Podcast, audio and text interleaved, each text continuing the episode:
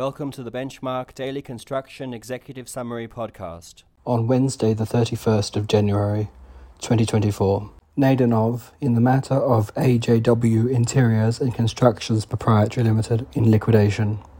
Federal Court of Australia.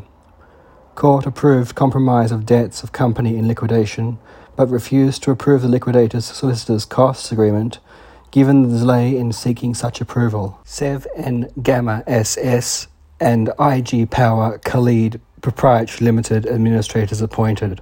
Federal Court of Australia. Callide Power Station failure.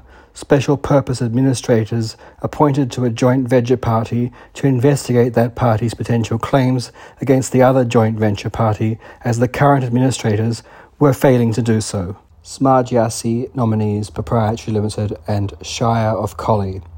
Supreme Court of Western Australia. Court refused to declare that certain uses of land were lawful non conforming uses under the relevant planning instruments. Thank you for listening.